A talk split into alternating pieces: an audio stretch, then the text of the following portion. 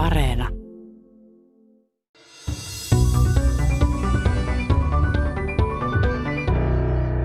Miksi ihmeessä homo sapiensille on kehittynyt kyky innostua musiikista? Onko musiikilla hurmaaminen soitimella oloa, kun se vaikuttaa tunteisiin? Entä mitä varten kuulemme puheen, musiikin, porakoneen tai urut eri tavalla? Kuulohavainto mikä kuulohavainto? Tiedeykkösessä haetaan vastauksia muun muassa näihin kysymyksiin. Vieraina ovat aivoja tutkivat neuropsykologian apulaisprofessori Teppo Särkämö ja psykologian tutkijatohtori Lilli Kimppa Helsingin yliopistosta. Minä olen Leena Mattila. Neuropsykologian apulaisprofessori Teppo Särkämö, olet tutkinut musiikin vaikutusta ihmisaivoihin sekä terveisiin että sairaisiin. Minkä takia musiikki vaikuttaa ihmisen päässä? Miten se vaikuttaa ihmisen päässä? Lähtökohta on ehkä siinä, että musiikki ensinnäkin vaikuttaa meidän aivoihin kauhean laaja-alaisesti. Eli tiedetään se, että jos verrataan musiikkia vaikka, vaikka puheeseen tai muihin kuulopirikkeisiin, ärsykkeisiin, mitä aivot käsittelee, niin siihen osallistuu itse asiassa hyvin semmoinen laaja aivoverkosto, johon liittyy monia sekä syviä tämmöisiä limpisiä aivoalueita sekä sitten näitä aivokuoren alueita eri otsalohkoilla, jotka säätelee sitten niin kuin sekä sitä meidän kuulohavaintokokemusta yleisesti, tarkemmin seuraa sen musiikin rakenteessa tapahtuvia muutoksia, melodiassa ja rytmissä ja tämmöisessä tapahtuvia muutoksia. Ja myös sitten tota, säätelee erilaisia kognitiivisia toimintoja, tarkkaavuutta, muistia, mitä liittyy siihen musiikin kuunteluun ja tekemiseen. Ja tietysti sitä motoriikkaa myöskin, kun me ihan vaan kuunnellaan musiikkia, vaikka, vaikka taputetaan sen tahtiin tai lauletaan tai soitetaan tai tanssitaan, niin tietysti sitten tämä motoriikkapuoli tulee hyvin voimakkaasti mukaan. Ja, ja sitten vielä tietysti on se musiikin emotionaalinen puoli ja siitä vastaavat niin kuin erityiset aivomekanismit, sitten, jotka tuottaa meille sen mielihyvän kokemuksen ja palkitsevuuden kokemuksen, mikä me musiikista erityisesti saadaan. Onko siitä mitään tietoa, että minkä takia ihmisen aivoissa on kyky reagoida yhtään mitenkään musiikkiin, että eihän se ole hengissä pysymisen kannalta välttämätöntä vai onko? Mitä hyötyä siitä on? Koska evoluutiohan pitää yllä sellaisia ominaisuuksia, mitkä jotenkin edesauttaa seuraavan ja. sukupolven hengissä selviämistä. Musiikki on niin kuin tämmöisessä evolutiivisessa mielessä vähän semmoinen iso kysymysmerkki ollut aina pitkään ja mukaan todella kyllä kiinnostanut siis evoluutiotutkijoita pitkään. Eli tiedetään aika paljon esimerkiksi puheen evolutiivisesta mekanismeista, että se vaikuttaa olevan sillä tavalla enemmän semmoinen selkeästi adaptiivinen toiminto meille ihmisille. Että meillä on kehittynyt puhekyky siitä tavallaan niin kuin hyödystä ja tarpeesta, mitä, mitä puhekommunikointi meille tuottaa. Mutta mikä se sitten musiikin osalla tämä on, tämä mekanismi, niin tota, siitä on erilaisia malleja ja teorioita esitetty aika paljon, josta yksi on tämmöinen nimenomaan laulamiseen keskittyvä ajatus siitä, eli tiedetään, että että on mahdollista, että niin kuin laulaminen on itse asiassa evolutiivisesti hyvinkin vanha keksintö, joka olisi kehittynyt jo ennen puhekyvyn tuottamista ihmisillä. Ja ja tämmöinen laulumainen niin kuin kommunikaatiotapa, jossa nimenomaan ilmaistaan niin kuin tunteita ja, ja sitä kautta tarpeita olisi oikeastaan luonut pohjan sitten myöhemmälle puheen kehitykselle. Eli ensin on kommunikoitu sitä, miltä minusta tuntuu ja mitä minä kaipaan, ja sitten tavallaan sen ympärille keksitty ne sanat sitten, ja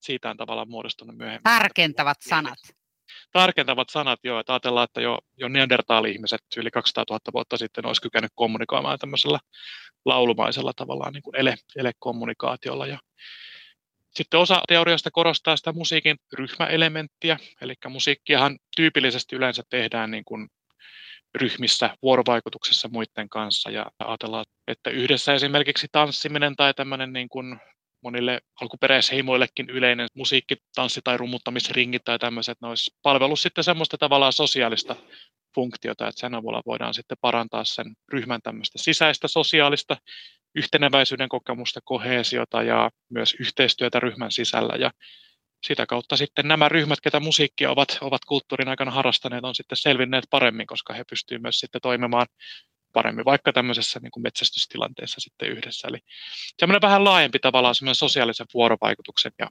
yhteistyötaitojen hiominen musiikin kautta on sellainen aika, aika mun mielestä tehokas selitysmalli sille, että miksi musiikki on alun perin kehittynyt.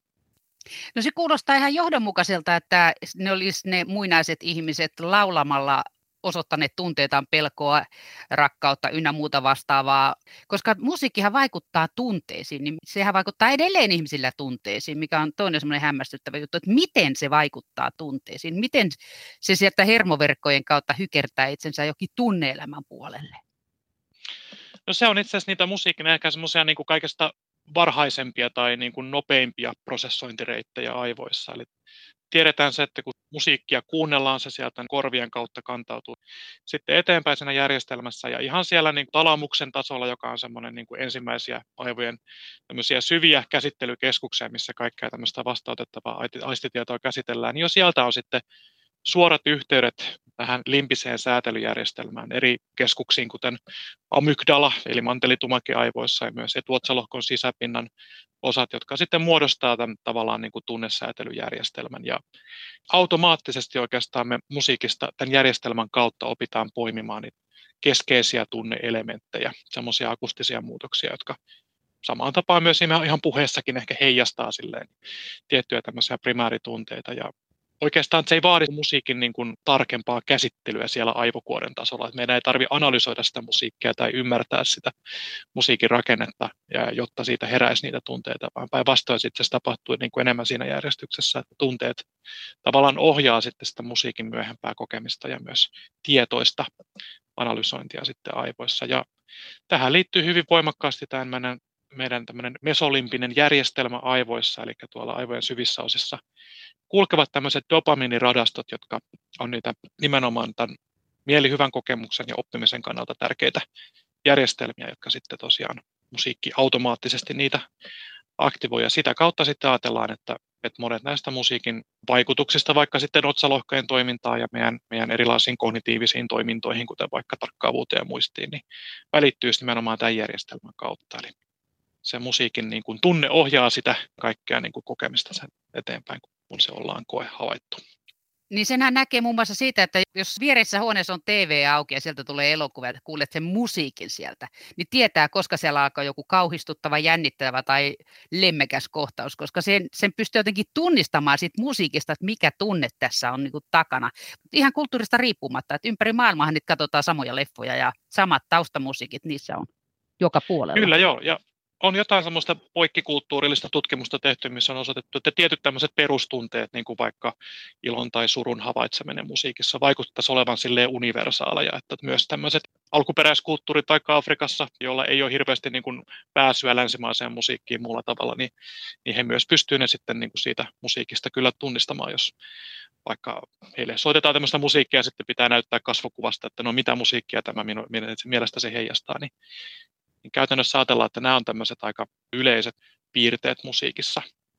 Tietysti musiikkiin liittyy hirveän monin ulotteisia tunteita, että se heijastaa paljon muutakin kuin vain surua ja iloa ja vihaa ja pelkoa, vaan myöskin sitten vähän hienosyisempiä niin kuin rauhan tai nostalgian kokemuksia, joita sitten on tietysti vähän vaikeampi tutkia tuolla tavalla, mutta, mutta joo, joo, se lähtökohta on se, että se musiikin emotionaalinen vaikutus on, on sillä tavalla kyllä universaali meillä. Onko se sitten itse asiassa hyödyksi, että kun teinit, myös minä teininä, niin kun tehtiin läksyä, niin kuunneltiin musiikkia samalla, että sitten se menee tunnemuistin kautta muistiin se asia, mitä yrittää opiskella Joo, toi on mielenkiintoinen kysymys. että musiikin niin kuin taustakuuntelun vaikutusta on, on niin kuin aika paljon puhuttu siitä, että jotkut on tosiaan sitä mieltä, että se auttaa keskittymään ja jotkut on sitä mieltä, että se voi häiritä keskittymistä. Ja tämä itse asiassa vähän semmoinen avoin kysymys tässä tutkimuskentällä vielä, eli, eli on, on niin kuin tutkimuksia molempiin suuntiin, missä osassa havaitaan se, että tosiaan se auttaa niin kuin säätelemään vireystilaa paremmin ja sitä kautta sitten ehkä mahdollistaa sitten sen, että pystyy keskittymään siihen asiaan, mitä tekee samalla paremmin, mutta toisaalta sitten tietyt elementit musiikissa, esimerkiksi vaikka se laulu, saattaa olla sellaisia, jotka taas sitten vetää huomiota puoleensa. Ja sitten jos vaikka on tekemässä sellaista tehtävää, joka edellyttää samanlaista tämmöistä kielellistä käsittelyä, niin sitten se voi haitata sitä. Että ja mä luulen, että tässä on, ihmiset on aika yksilöllisiä sen suhteen, että kuinka herkkiä ne on niin kuin käsittelemään musiikkia semmoisella syvällisellä tasolla, että kuuntelee hyvin tarkasti sitä, sitä musiikin rakennetta siellä myöskin. Ja tietysti jos näin tekee, niin se voi olla, että se sitten ehkä sitoo niitä semmoisia tarkkaavuusresursseja pois siitä asiasta, mitä pitäisi samaan aikaan tehdä. Toiset taas sitten niin kuin nimenomaan kokee sen musiikin hyvin voimakkaasti, ehkä vaan semmoisella niin tunnevireystilatasolla, joka voi sitten auttaa sitten säätelemään ja myös sitä kautta keskittymään sitten siihen tekemiseen. Tuli vaan mieleen se, että kun vanhoilla ihmisillä ja muistisairaalla, niin niillä pysyy hyvin mielessä ne suunnilleen 10-15-vuotiaana opitut laulut. Jos ne on ollut silloin kivoja, onko se mennyt niin tunteiden kautta muistiin? Voimistaako se tunne sitä, että se asia menee muistiin? Neuropsykologian apulaisprofessori Teppo Särkämä. Joo, musiikissa tunteet ja muistot kulkee hyvin voimakkaasti käsi kädessä. Ja tästä niin kuin Alzheimerin tauti ja dementia on niin kuin hyvä yksi esimerkki siitä, että miten just nimenomaan niin kuin lapsuudesta tai nuoruudesta niin kuin kumpuavat musiikkiin liittyvät tunteet sekä muistot on sellaisia, mitkä, mitkä usein säilyy hyvin pitkälle sen sairauden edetessä. Ja tätäkin on niin kuin jonkin verran viime aikoina tutkittu enemmän, että mitkä neurobiologiset mekanismit sitä saattaisi aivoissa selittää. Kovin hyvää semmoista ymmärrystä vielä ei ole siitä, mutta on mahdollista, että erityisesti tietyt tämmöiset meidän etuotsalohkon sisäpinnan alueet, jotka sitten tiedetään, että ne Alzheimerin taudin siinä neuropatologiassa tavallaan heikkenee ehkä sitten hitaampaan tahtiin kuin monet muut aivokuoren alueet tai hippokampus esimerkiksi, niin niin nämä on semmoisia niin kuin säätelykeskuksia, jos ajatellaan, että yhdistyy nimenomaan se musiikin emootioiden ja sitten semmoisten omakohtaisten autobiografisten muistojen käsittely. Ja, ja se ehkä mahdollistaa sitten sen, että ihan vaikka siinä, jos puhutaan jo vaikea-asteisestakin dementiasta, jolloin henkilöllä on hyvin vaikeita muistivaikeuksia ja ehkä kommunikointi sitten vielä muiden kanssa on jo heikentynyt, mutta silti kun tulee se tuttu musiikkikappale, niin saattaa automaattisesti niin kuin pystyä ensinnäkin muistamaan sen kappaleen sanat, saattaa pystyä laulamaan mukana ja yhtäkkiä saattaa sitten sen kappaleen kuulemisen ja sen itse niin kuin tavallaan elämisen kautta sitten palauttaa mieleen niitä, niitä tunteita ja niitä muistoja, mitkä liittyy sitten siihen kappaleeseen. Ja sitä kautta sitten, vaikka sitten niin kuin pystyä paremmin olemaan vuorovaikutuksessa sitten henkilöiden kanssa, varsinkin jos on kyse niitä niistä henkilöistä, ketä sitten liittyy niihin musiikkipuistoihin. Väitöstutkimuksessa tutkit myös aivoverenkiertohäiriöiden, infarktin ja verivuodon aiheuttamia muistihäiriöitä ja niiden kuntoutuksessa, samaten kuin näiden muistisairaiden kuntoutuksessa sen nuoruusaikaisen lempimusiikin tehoa, niin kuinka hyvin se tehoaa? Joo, no tässä näillä AVH-potilailla siis havaittiin se, että ihan semmoinen päivittäinen musiikin kuuntelu, nimenomaan kun on kyse siitä omasta mielimusiikista, niin oli kau hyödyllistä siinä ensimmäisten kuukausien jälkeen. Eli verrattuna äänikirjojen kuunteluun tai tavalliseen hoito- ja kuntoutukseen, niin tässä tutkimuksessa havaittiin, että nämä omaa mielimusiikkiansa vähintään tunnin päivässä kuunnelleet potilaat, niin heillä kielellisen muistin ja tarkkaavuuden kuntoutuminen oli parempaa. Ja he myös koki vähemmän sitten tämmöisiä negatiivisia mielialamuutoksia, kuten masentuneisuutta ja sekavuuden kokemuksia, mitä, mitä sen AVN jälkeen usein sitten ihmisille tulee. Ja myös näyttäisi, että niin kuin aivojen tasalla siitä, siitä tota, musiikin kuuntelusta on hyötyä. Eli pystyttiin erilaisilla rakenteellisilla ja toiminnallisilla aivokuvantamismenetelmillä osoittamaan se, että tietyissä aivoalueissa, varsinkin siellä meidän otsalohkolla ja ohimolohkolla, niin tapahtuu tämmöisiä neuroplastisia muutoksia, eli semmoisia kuntoutumista tukevia aivojen muovautumista nimenomaan sen musiikin kuuntelun seurauksena. Auttaako se lempimusiikki sitten vaikka sitä AVH-kuntoutujaa tekemään ohituskaistoja niille yhteyksille, mitkä on siinä infarktissa tai verenvuodossa tuhoutunut? No näin tavallaan ajatellaan kyllä, että, että tämmöiset niin neurobiologiset mallit kuntoutumisesta usein lähtee siitä, että on semmoinen paikallinen vaurio tapahtunut tämmöisessä toiminnallisessa verkostossa ja mitä enemmän sitten sitä laajempaa toiminnallista verkostoa voidaan sitten aktivoida, stimuloida ympäristövirikkeiden kautta, niin sitä enemmän se voi sitten auttaa kompensoimaan niitä häiriytyneitä toimintoja, mitä sitten siihen vaurioon liittyy. Ja, ja tässä nimenomaan se musiikin niin kuin laaja-alaisuus on avainasemassa, eli kun sillä voidaan aika laajalti stimuloida sitä toipuvaa aivoverkostoa, niin sitä kautta myös sitten tukea niiden säilyneiden alueiden toimintaa, jolloin sitten voidaan tukea sitä semmoista perus neuroplastisiteettia aivoissa, eli tietyt alueet pystyy sitten mahdollisesti sen kautta sitten enemmän ottamaan niitä toimintoja sitten säädeltäväkseen, mitä se vaurio on saanut aikaiseksi. Eli tarkoittaako tuo suomeksi sanottuna sitä, että se aivojen muovautuvuus niin kuin tehostuu, se trimmaantuu, että aivot pystyy muovaamaan itsensä uudelleen nopeammin ja helpommin ja paremmin, kun no se kuuntelee tällä, musiikkia? No siihen tämä meidän tutkimusnäyttö näyttäisi, näyttäisi tota osoittavan, että näin, näin voi tapahtua. Että tietysti niin kuin musiikkia on monenlaista, mitä voidaan kuntoutuksessa käyttää, ja tämä musiikin kuuntelu on tietysti vain yksi esimerkki siitä, eli siihen liittyy nyt lähinnä sitten ne havaintotoiminnot ja, tarkkaavuus ja muisti, mitä se kuuntelu saa aikaa. Mutta tietysti jos me sitten niin kuin aktiivisesti tehdään musiikkia, käytetään tiettyjä musiikillisia elementtejä, kuten vaikka laulamista tai soittamista siinä kuntoutuksessa, niin silloin tietysti se kyky tavallaan tukea sitä aivojen toimintaa hirveän paljon laaja-alaisempi, koska siihen liittyy paljon voimakkaammin semmoista varsinkin niin kuin otsalohkojen aktivoitumista niissä tilanteissa. Onko siinä sitten ero, että onko se musiikki instrumentaalista vai kuunnellaan jonkun muun laulamista tai sitten jos pystyy itse laulamaan, niin itsekin laulaa. Ja sitten jos laulaa yksin tai terapeutin tai ryhmän kanssa, niin onko näissä eroja, että joku olisi niin kuin tehokkaampaa kuin joku toinen? Neuropsykologian apulaisprofessori Teppo Särkämä. No, meillä meidän omissa tutkimuksissa on havaittu, että jos jos nimenomaan puhutaan tästä musiikin kuuntelusta näillä AVH-potilailla, niin siinä me itse verrattiin suoraan sitä, että jos he kuuntelee laulettua musiikkia, vokaalimusiikkia verrattuna sitten instrumentaalimusiikkiin, jossa pelkästään niin kuin soitin osiot, mutta ei sitä laulua mukana, niin havaittiin, että nimenomaan se laulumusiikin kuuntelu on tässä hyödyllisempää kielellisen muistin kannalta, mutta mikä oli mielenkiintoista, niin myös sitten tämmöisellä potilaalla, jolla on afasia oirekuva sen aivoverenkiertohäiriön seurauksena, heillä on tämmöisiä Eli sanat hukassa. Sanat hukassa, niin heillä myös havaittiin sitten, että nämä, nämä kielelliset toiminnot ihan puheen tuottamisesta lähtien sitten myös kuntoutuivat hieman nopeammin, kun he vaan kuuntelivat sitä laulettua musiikkia. Eli se ei välttämättä vaadi aktiivista itselaulamista mukana. Mutta tietysti niin kuin on myös kehitetty semmoisia niin kuin ihan laulupohjaisia kuntoutusmenetelmiä afasiaan, kuten vaikka tämmöinen melodinen intonaatioterapia, mikä jo 70-luvulta saakka on ollut olemassa, jossa nimenomaan harjoitellaan sitten lauluintonaation kautta tämmöisten niin kuin arjessa käytettävien puhefraasien tuottamista, eli pikkuhiljaa. Tämä perustuu sellaiseen ilmiöön, että usein afasiassa se kyky tuottaa sanoja laulamisen kautta saattaa olla säilynyt, vaikka heillä on vaikeuksia tuottaa samoja sanoja sitten semmoisella normaalilla puheen prosodialla, niin laulaminen tarjoaa semmoisen vähän niin kuin vaihtoehtoisen kanavan sitten siihen. Todennäköisesti se liittyy siihen, että se nimenomaan enemmän sitä oikeita aivopuoliskon puheentuottomekanismeja sitten aktivoi, jotka sitten näillä afasiapotilailla on säilynyt. Tätä jos sitten harjoitellaan intensiivisesti monia viikkoja sitten käyttäen tätä melodista intonaatioterapiamallia, niin tällä on havaittu, että voidaan sitä afasian kuntoutumista kyllä edistää sitten niissä, siinä ihan siinä puheentuotossa. Ja nimenomaan usein semmoisessa afasiassa, joka on aika vaikea-asteinen, jossa sitten tavallinen puheterapia ei välttämättä tehoa, niin, niin tämmöisistä niin kuin, erityisesti tätä oikeaa aivopuoliskoa tukevista kompensoivista niin kuin, menetelmistä on hyötyä.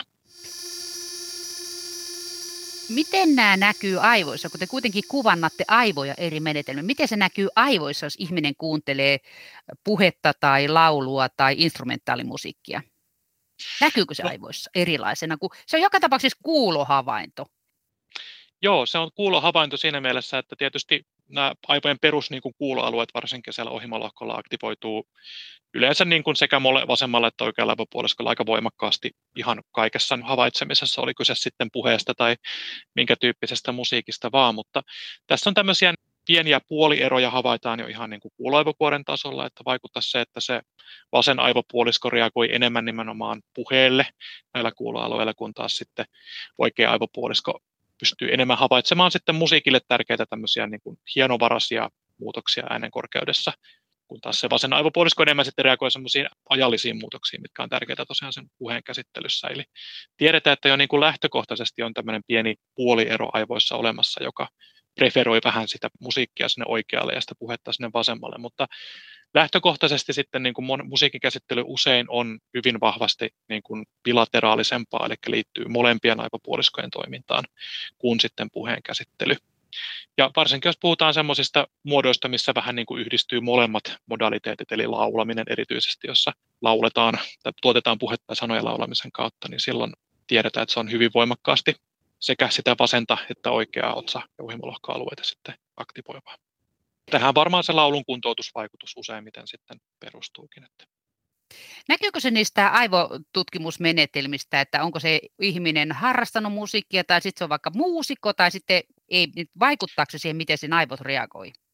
No jos puhutaan tästä kuntoutuskäytöstä, niin meillä omat tutkimukset itse asiassa ei ole hirveästi antanut viitettä siitä, että se musiikillinen tausta olisi kovin merkitsevä tekijä siinä kuntoutuskäytössä. Tietysti jos verrataan sitten ihan muusikkoja ja tämmöisiä tavallisia pulliaisia, niin totta kai siinä on eroa sitten siinä, miten aivot kykenee käsittelemään sitä musiikkia. Ja tiedetään se, että muusikkojen aivot saattaa sitten olla, että siellä tapahtuu semmoista niin kuin paikallista toiminnallista tehostumista tai sitten laajentumista tietyillä aivoalueilla tai sitten niin kuin konnektiivisuuden lisääntymistä tiettyjen aivoalueiden välillä. Just nimenomaan semmoisten alueiden välillä, jotka on tärkeitä sen musiikin tiettyjen rakenteiden käsittelyssä. Eli jos verrataan viulisteja tai pianisteja sitten niin kuin muihin henkilöihin, niin just nimenomaan nämä kuuloalueet ja motoriset alueet, jotka sitten säätelee sitä soittamistoimintoa, niin näissä näitä muutoksia yleensä havaitaan kyllä. Niin, että muusikon aivot on valmiiksi niin kuin herkistyneet musiikille. Voisiko sanoa näin? Tietyssä mielessä kyllä joo. Että se, että onko tässä nyt kuntoutuksen kannalta välttämättä hirveästi niin kuin semmoista etua tai hyötyä, niin tästä itse asiassa on hirveästi tutkimuksia vielä. Että valtaosa tämmöisestä niin kuin musiikkineurologisesta kuntoutustutkimuksesta, niin tietysti on, on, tehdään henkilöillä, joilla ei välttämättä musiikkitaustaa ole.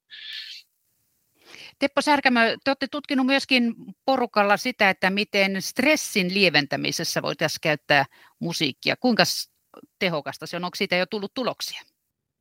No meillä ei tämmöistä kokeellista tutkimusta tästä musiikin stressikäytöstä kyllä ole. Että tiedetään se, että niin kuin yleisesti ottaen musiikki on semmoinen tehokas rentouttaja, rauhoittaja, tämä tapahtuu niin kuin monella eri tasolla, eli toisaalta niin kuin musiikin rytmi on semmoinen tärkeä tekijä, jotka sitten voi vaikuttaa sitten siihen, että kuinka se esimerkiksi vaikka sitten meidän autonomiseen hermostoon vaikuttaa. Eli silloin kun me kuunnellaan musiikkia, missä on hidas tempo, niin usein meidän hengitystahti hidastuu, meidän sydämen sykeväli hidastuu, ja, ja sitä kautta me tavallaan koetaan myös meidän kehossa se oma niin kuin tavallaan rauhoittuminen ja rentoutuminen.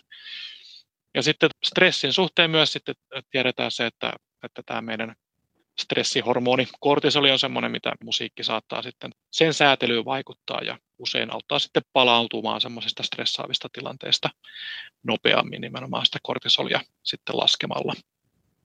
Meneekö tämä just sitä kautta, että musiikki vaikuttaa tunteisiin?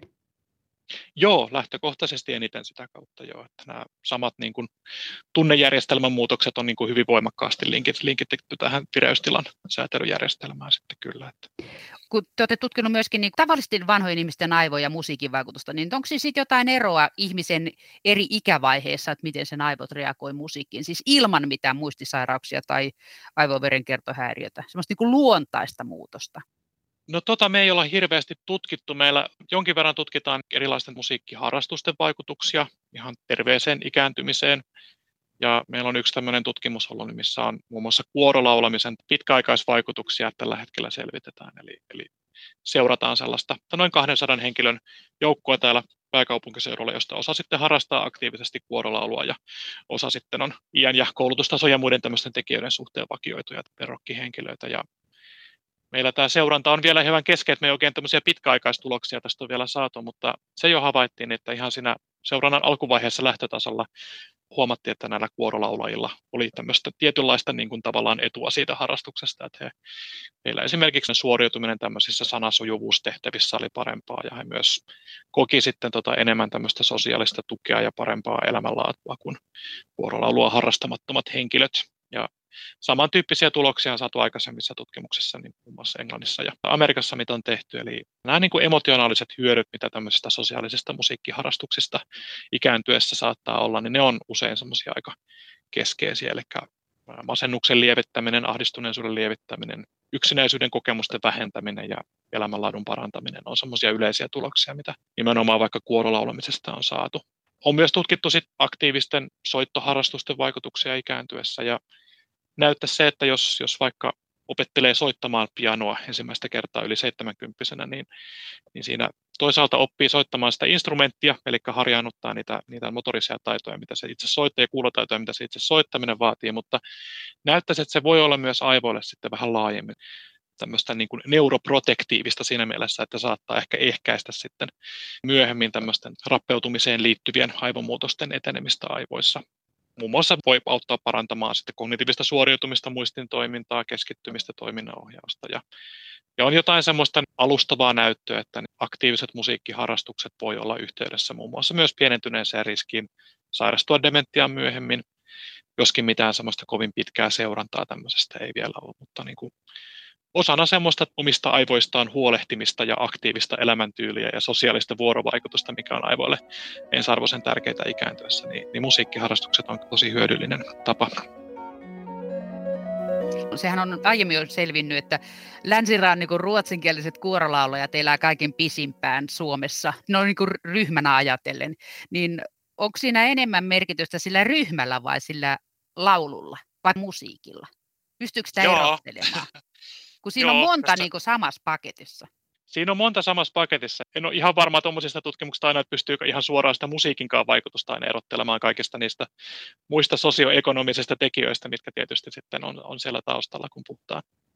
Mä luulen, että se on nimenomaan yhdistelmä kaikkea sitä, jos puhutaan sitä tavallaan musiikkielementistä. Eli se on siinä niin kuin tärkeimpänä tekijänä varmaan on sen yhdessä tekeminen musiikin kautta ja se sosiaalinen vuorovaikutus, joka siihen liittyy. Mutta sitten kyllä samalla tavalla myös se tunteiden säätelystä kautta se, että se musiikkiharrastus auttaa ylläpitämään parempaa mielialaa pitkällä aikavälillä ja sitä kautta vaikuttaa elämänlaatuun. Ja myös sitten ehkä se oppimiselementti, se, että kun musiikkia harrastaa, niin siinä nyt automaattisesti joutuu koko ajan uuden äärelle ja joutuu niin kuin opettelemaan niin kuin sekä uusia musiikkikappaleita että sitten kaikkea muuta sitä, mitä esittämiseen liittyy. Eli Aivot joutuu töihin. Aivot joutuu töihin ja se on nimenomaan ikääntymisen kannalta semmoinen niin kuin tärkeä lähtökohta, mihin kun musiikki ajatellaan, että tarjoaa ehkä semmoisen poikkeuksellisen niin kuin hyvän kanavan sen tekemiseen. Jos mennään takaisin ihmisen nuoruuteen, niin kuinka paljon voitaisiin kuvitella, että tämä on niin kuin soidin hommaa ihmisille, tämä soittaminen ja laulaminen, kun ajattelee, että nuorethan ihastuu muusikkoidoleihin. Sehän on ihan uskomaton väylä päästä suosioon. Niin voiko väittää, että se olisi jollain tavalla soidin meno ihmisellä, neuropsykologian apulaisprofessori Teppo Särkämä? Se ainakin edesauttaa menestystä parin valinta markkinoilla. No joo, tämä on jo Darwinin esittämä klassinen tämmöinen tota, ajatus musiikista. Seksuaalisen valinnan välineenä Darwin oli itse sitä mieltä, että, että se, miksi musiikki on muodostunut mahdolliseksi osaksi ihmiskulttuuria, on se, että se mahdollisti oman niin kuin, vetovoimansa esille tuomisen.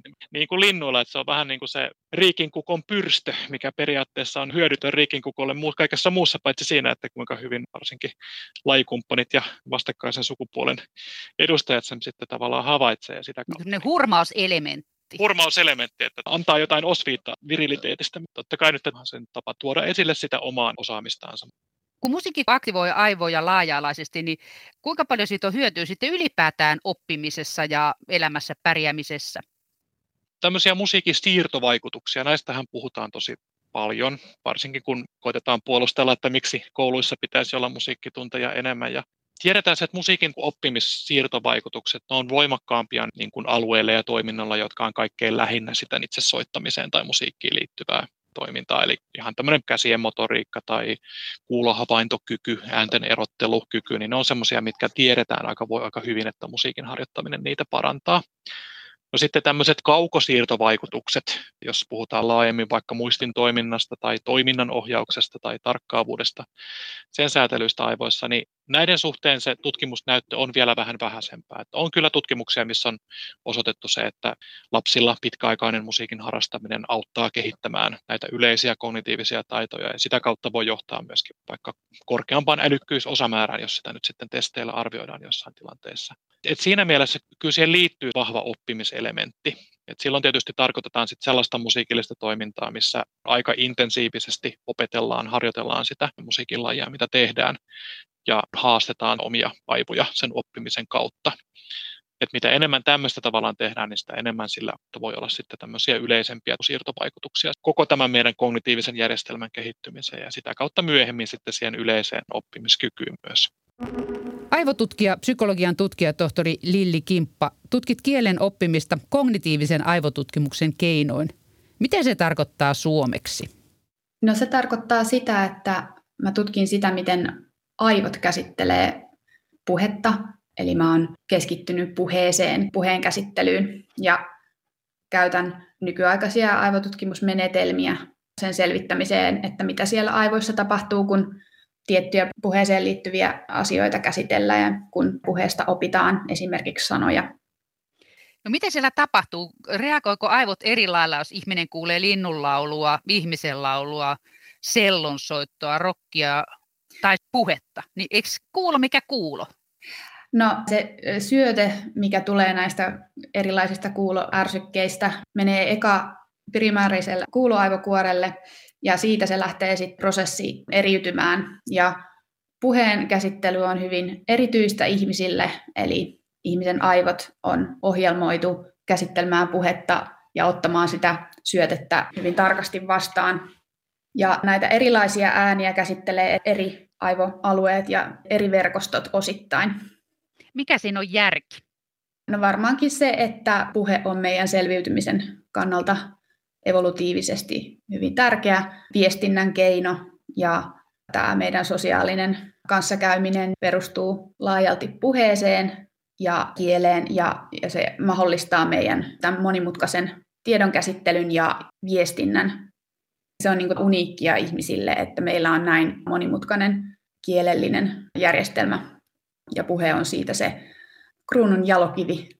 Eli linnut ja muut eläimetkin pystyy ääntelemään ja sillä tavalla viestimään merkityksellisiä asioita, mutta se monimutkaisuus, millä ihminen pystyy viestimään ajatuksiaan ja tunteitaan ja aikomuksiaan toisille ihmisille, niin perustuu pitkälti puheeseen ja se tekee siitä erityisen. Eli nykyään ajatellaan, että meidän otsalohkon poimuttuneisuus, mikä tekee meistä muutenkin ihmisiä versus muut kädelliset, niin sen kehitys on myös tähän puheeseen liittyvää, tai niin kuin ne on käsikädessä kehittyneet ja mahdollistaa tämmöisen korkeamman tason ajattelun ja, ja kommunikaation.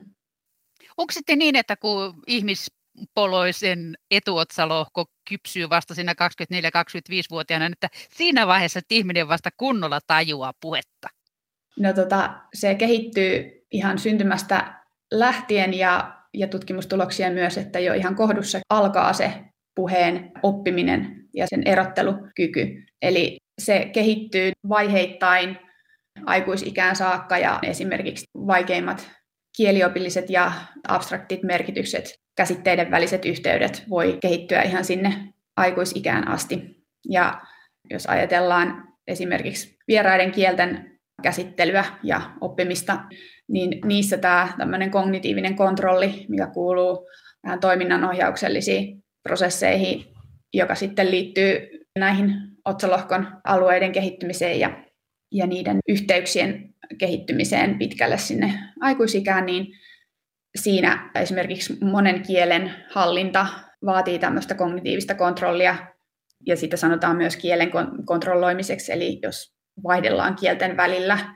niin myös toiminnanohjaukselliseen verkostoon liittyvät alueet aktivoituu tämän peruskieliverkoston lisäksi.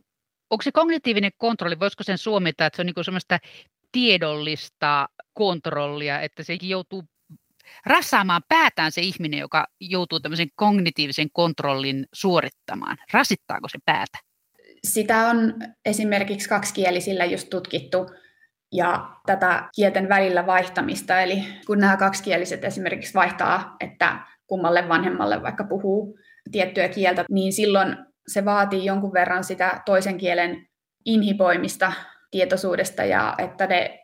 Eli estetään, että menee puheet sekaisin kahden kielen välillä. Joo, eli jos haluaa niin puhtaasti puhua toista ja sitten toista niin, ja vaihtaa niiden välillä hyvin nopeasti, niin silloin siinä tarvitaan semmoista kontrollimekanismia. Ja kun se on sitten taas muuhun toimintaan liittyvää, niin mehän koko ajan kontrolloidaan. Jos me halutaan suorittaa joku toiminto, niin koko ajanhan meitä, meitä ympäröi kaikenlainen muu ärsyke ja muut mahdollisuudet, jolloin me joudutaan keskittymään siihen, siihen oleelliseen ja sitten estää ne kaikki muut, joka tarkoittaa käytännössä tämmöistä toiminnanohjauksellista kontrollia. No kehittääkö sitten aivoja ja aivotoimintoja, jos on kaksikielinen tyyppi, että se puhuu isälle ja äidille molemmille eri kieltä ja vaihtaa lennosta miten päin vaan aivotutkija Lilli Kimppa?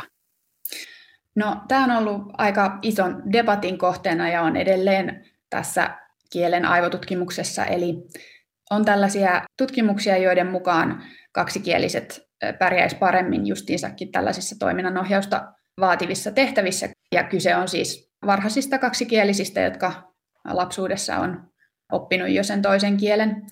Mutta nämä tulokset, näitä ei ole pystytty aina replikoimaan, ja yksi tämmöinen niin väliaikainen johtopäätös on, että, että se voi olla, että kaksikielisyyden etu tämmöisissä yleisissä toiminnanohjausta vaativissa tehtävissä voi olla lähinnä silloin, kun aivot on kypsymässä tai kehittyy nopeaa vauhtia, eli lapsuudessa, ja sitten toisaalta silloin vanhuudessa, jolloin aivojen rappeutuminen alkaa, eli silloin kun aivoissa tapahtuu tämmöisiä niin kuin plastisia muutoksia orgaanisesti paljon, niin silloin tämä kaksikielisyyden etu olisi niin kuin olemassa, mutta sitten aikuisuudessa, jolloin aivot on niin kuin kehittynyt siihen vuosiinsa, mitä, mitä ne on ohjelmoitu, niin silloin sitä etua ei löydetä niin paljon. Eli tämä on nyt vähän semmoinen kiistelty aihe, että onko sitä etua vai ei. Ja sitten toisaalta tässä kaksikielisyyden ja monikielisten tutkimuksessa on vähän ollut sitä ongelmaa, että miten on määritelty kaksikielisyys, eli kuinka korkealla tasolla se toisen kielen osaaminen on ja onko se opittu sieltä ihan lapsuudesta vai sitten aikuisuudesta ja että kuinka paljon sitä käytetään ja niin poispäin. Eli siihen liittyy paljon semmoisia vaikuttavia tekijöitä, joita ei sitten aina kaikissa tutkimuksissa ole niin hyvin raportoitu tai kontrolloitu, eli se vertailu on vaikeaa. Mutta että kaksikielisillä on todettu useammassakin tutkimuksessa, että elinikäinen kaksikielisyys voisi myöhäistää dementian alkua noin neljällä vuodella. Juurikin näiden otsalohkojen ja myös niiden aktiivinen yhteys muihin vaikkapa aivokuoren osiin, niin loisi tämmöistä kognitiivista reserviä, joka sitten edesauttaisi sitä, että vaikkapa muistisairaudet alkaisi hieman myöhemmin tai lieventäisi sitä kognition heikentymää. Eli tarkoittaako se sitä, että niillä olisi tavallaan varastossa kapasiteetti? Kun muilla ihmisillä alkaa muistihuha pertua ja näillä sitten myöskään näillä kaksikielisillä, niin niillä se lähtötaso on korkeampi, niin sitten se kestää kauemmin ennen kuin se alkaa haitata. Tätäkö se tarkoittaa? Tavallaan joo, eli kyse olisi niin kuin harmaan aineen ja valkean aineen korkeammasta tiheydestä näillä kaksikielisillä, joka sitten silloin kun tämmöiset rappeuttavat prosessit alkaa, niin silloin kestää pidempään, että ne sitten pystyy iskemään tämmöisiin hyvin kehittyneisiin ja tiheisiin kudoksiin. Kun teet tätä tutkimusta, niin sä käytät muun muassa aivosähkökäyrän mittauksen. Niin miten ihmeessä EEG siihen liittyy? Mitä siitä EEGstä näkyy, mikä hyödyttää sinua tässä kielitutkimuksessa? EEG eli juurikin aivosähkökäyrä on yksi näistä aivokuvantamismenetelmistä tai aivotutkimusmenetelmistä, se on siitä kätevää, että, että se on ei-kajoava, eli siinä laitetaan elektrodit pään pinnalle ja, ja niitä on aika tiheesti. Ja niiden avulla pystytään sitten mittaamaan aivojen hyvin heikkoja sähkövirtoja, lähinnä aivokuoren hermosolujen, hermosolupopulaatioiden toimintaa ja sitten vahvistamaan meille se tieto sieltä vahvistimen kautta ja mittaamaan niitä jänniteeroja joiden kautta sitten pystytään näkemään, että miten se sähköinen toiminta siellä aivoissa kulkee. Ja sillä on hyvin tarkka ajallinen resoluutio, eli millisekuntien tiheydellä otetaan näytteitä, mutta sitten EEGllä ei ole kovin hyvä paikkatarkkuus, eli kallo levittää sitä jakaumaa sillä tavalla, että siitä ei pysty suoraan näkemään, että mistä kohtaa aivoja tulee se aktivaatio mutta sitten siihen on kehitetty lähdemallinnusta, jonka avulla sitä voi sitten arvioida, mistä kohtaa tietyt aivovasteet on lähtöisin. No mitä merkitystä sillä on, mistä kohtaa ne lähteet? Kuulo kuin kuulo? Pääsee, että kuulee. No sillä on sitä merkitystä, että meidän kielessä on hyvin paljon erilaisia osasia, joita pitäisi pystyä analysoimaan siitä syötteestä, siitä ärsykkeestä, eli puhe koostuu äänteistä, ja sitten on sanat, tavut, morfologia eli pienimmät merkitysyksiköt ja semantiikka eli merkitykset ja lauseet, lauseoppi, kielioppi. Ja jotta me pystytään ymmärtämään sitä, että miten se kieli on edustuneena siellä aivoissa, niin silloin meidän pitää jonkin verran tietää myös, millainen se on se kielen hermoverkosto, joka siellä aktivoituu, eli missä päin aivoja tapahtuu näihin osasiin liittyviä asioita. Liittyykö sellainen asia kuin sanan havaitsemispiste tähän jotenkin? Joo, eli että jos mä lähden sanomaan jonkun sanan, vaikka kro, niin silloin ajatellaan lingvistiikassa ja niin kuin neurolingvistiikassa, että silloin aktivoituu kaikki sanat, mitä mun muistissa on, jotka alkaa äänteellä kro. Kroisos. Tai krokotiili. Ja silloin Me ei voida vielä tietää, että onko se nyt kroisos vai krokotiili. Ja mitä pidemmälle se sana etenee, kun sitä, sen sanoo, niin siinä pisteessä, kun se tiedetään jo hyvällä todennäköisyydellä, että se on nyt krokotiili eikä kroisos, niin sitä voidaan kutsua sanan tunnistuspisteeksi. Tuleeko piikki EEG siinä kohtaa? Siitä lähtee tämmöinen oma aivovasteensa. Ja meidän aivot käsittelee puhetta hyvin nopeasti tietenkin, jotta me pystytään kommunikoimaan ja tuottamaan puhetta ja ymmärtämään puhetta hyvin nopeasti. Eli jos kuunnellaan puhetta, niin aivot on jo siihen mennessä, kun sana loppuu, niin on jo prosessoinut hyvin pitkälti sen, että mikä sana se on. Ja sitten just niin kuin kuntoutuksen tai puheterapian esimerkiksi tuloksia voidaan osaltaan mitata aivovasteilla ja sitä, että miten esimerkiksi se kielellinen hermoverkosto uudelleen organisoituu, jos tietyt osat siitä on tuhoutunut infarktin tai verenvuodon myötä. Eli saadaan tärkeää tietoa siitä, että miten se aivojen muovautuvuus, mikä on kaikessa kuntoutuksessa ja oppimisessa tärkeää, niin miten se tapahtuu, niin meidän silloin pitäisi jotenkin päästä käsiksi niihin aivoihin. Ihan silloin, kun hän on elossa, eli aikoinaan 1800-luvun lopussa, jolloin kielenkin aivotutkimus alkoi, niin silloin pystyttiin vaan katsomaan kuolleiden ihmisten aivoja ja sieltä päättelemään asioita, mutta nykyään me pystytään onneksi ihan elävien ihmisten aivojen toimintaa tutkimaan. Sillä hetkellä, kun jotain toimii. Kyllä. Mitä siitä on selvinnyt, että jo kuuleeko se ihminen sitten omaa kieltään, mitä se ymmärtää, tai sitten jotain vierasta kieltä, niin onko siinä jotain eroja löydetty? No lähtökohtaisesti äidinkieli on lateralisoitunut, eli erikoistunut vasemmalle aivopuoliskolle sen käsittely, mutta se ei ole taaskaan niin yksinkertaista, että niin kuin voisi sanoa, että kieltä käsitellään vain vasemmalla aivopuoliskolla, vaan se, sitä käsitellään kyllä oikeallakin aivopuoliskolla, mutta niin kuin se on erikoistunut se vasen aivopuolisko. Eli usein jos vasemman aivopuoliskon otsalohkon alaosiin tai sitten tuonne ohimolohkolle osuu aivoinfarkti esimerkiksi, niin silloin kielellisissä prosesseissa tai tiedon käsittelyssä, puheessa, puheen ymmärtämisessä ja tuottamisessa tapahtuu näitä heikentymisiä. Sitten kun opetellaan vieraita kieliä, niin silloin usein alussa aivojen oikea puolisko on enemmän aktiivinen kuin omaa äidinkieltä prosessoitaessa, mutta sitten tämän vieraan kielen oppimisen edetessä ja kielitaidon kehittyessä, niin tämä oikean aivopuoliskon aktiivisuus vähenee ja tätä vierastakin kieltä prosessoidaan sitten enenevästi täysin samoilla alueilla kuin sitä äidinkieltäkin. Tavallaan se taito kehittyy, se kielen käsittelyn taito niin, että pystytään pistämään sinne samalle puolelle pari-kolme kieltä ilman, että ne menee keskenään sekasi, aivotutkija Lilli Kimppa. No joo, että tämä on ollut kanssa tutkijoilla iso kysymys, että käsitelläänkö eri kieliä samoissa hermoverkostoissa, niin päällekkäisissä hermoverkostoissa, vai onko niille jotenkin eriytyneet hermoverkot. Ja tutkimus viittaa siihen, että ne, ne käsitellään kyllä samoissa hermoverkostoissa, eli ne yhteydet tulee niin samaan verkostoon. Eli siinäkin mielessä aivot on niin kuin tehokas elin, että se integroi sen uudenkin kielen siihen samaan kielelliseen hermoverkkoon kuin äidinkieli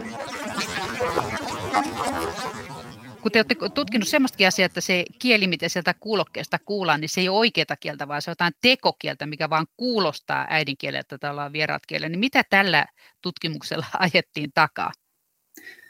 Tämmöisillä epäsanoilla tai pseudosanoiksi niitä kutsutaan myös, niin ne on siis sanoja, jotka on fonologisesti eli äänteellisesti suomenkielisiä, mutta ne, niillä ei ole mitään merkitystä. Eli esimerkiksi sana käky, niin se voi olla suomea, mutta sillä ei ole mitään merkitystä, niin näitä tämmöisiä sanoja käytetään tutkimaan sitä, että miten aivot sitten oppii uusia sanoja ja miten ne muistijäljet uusille sanoille muodostuu. Ja tällaisia tota, uusia sanoja toistamalla hyvin intensiivisesti 150 kertaa esimerkiksi, niin ollaan huomattu, että aivovaste kasvaa tämmöisille sanoille, kun taas sitten tutut sanat, joille meillä on jo pitkäkestoiset muistijäljet aivojen muistissa, niin niille se vaste vaimenee sen toistamisen edetessä. Eli tämä vasteen kasvu näille uusille sanoille niin tulkitaan niin, että se edustaa sitä muistijäljen muodostumista, syntymistä sinne muistijärjestelmään, sinne kielelliseen järjestelmään. kun näitä kielellisiä verkostoja saattaa esimerkiksi siinä afaatikolla olla vähän niin kuin rempallaan tai jostain muistakin syystä ne voi olla rempallaan, niin minkälainen palautumis- ja korjautumiskyky niillä on näillä verkostoilla? Onneksi tämmöistä palautumiskykyä on olemassa, mutta se riippuu just tosi paljon siitä, että kuinka iso tämä vaurio on ollut ja minkä ikäinen tämä ihminen on. Eli jos hän on suht nuori, niin silloin sitä aivojen muovautumiskykyä on enemmän jäljellä ja takasoppiminen tai kuntoutuminen voisi olla parempaa ja lopputulos on niin kuin parempi kuin sitten vaikka hyvin vanhalla ihmisellä, jolla muovautumiskykyä ei ole siellä aivoissa enää jäljellä niin paljon. Ja siinä on sitten tietenkin spontaania toipumista aivoilla tapahtuu esimerkiksi aivoverenkiertohäiriön jälkeen noin kuusi kuukautta hyvin nopeasti ja sen jälkeen vielä voidaan kuntouttaa. Siinä sitten se kuntoutettavan oma treeni on hyvin tärkeässä osassa ja se harjoittelu ja harjoitteet. Auttaako tässäkin sitten taas se, että jos ihminen on ollut kaksi- tai monikielinen? No siis jotain tällaisia tuloksia on, että voi olla, että toinen kieli vaurioituu siinä enemmän kuin toinen. Eli siinä on tavallaan se etu, että on kaksi eri kieltä ja voi sitten kompensoida sillä toisella kielellä, jos se vaurio jotenkin vaikuttaa sitten dominantin kielen puhumiseen enemmän. Onko ne eri kielet sitten tavallaan jotenkin eri tasoilla siellä verkostossa, jos joku voi hävitä ja toinen jää olemaan sen aivoinfarktin jälkeen? No, mitä laajempi se verkosto on, kun siinä on kaksi kieltä, ne on niin kuin tavallaan niissä samoissa verkostoissa, mutta kun niitä yhteyksiä on enemmän, niin silloin on niin kuin todennäköisempää, että jotain yhteyksiä säilyy.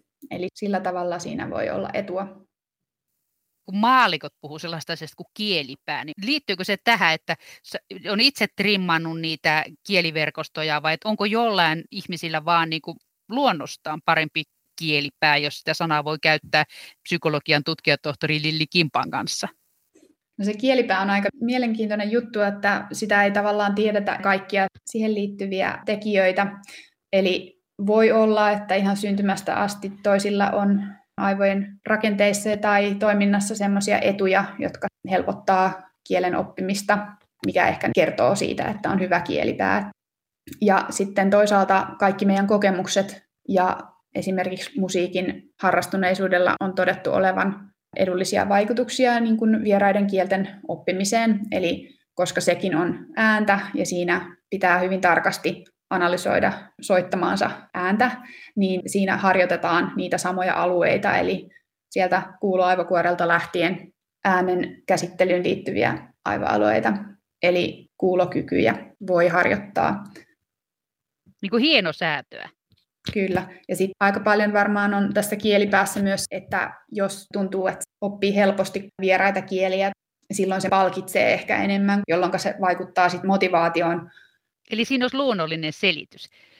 Kieltä opitaan myös hyvin paljon tahattomasti, eli pelkästään altistumalla niin meidän aivot käsittelee kuultua puhetta koko ajan, vaikka me ei keskityttäisi sillä hetkellä juuri siihen. Eli aivot on aika herkistyneitä oppimaan ympäristöstä kuulusta puheesta sitä kieltä.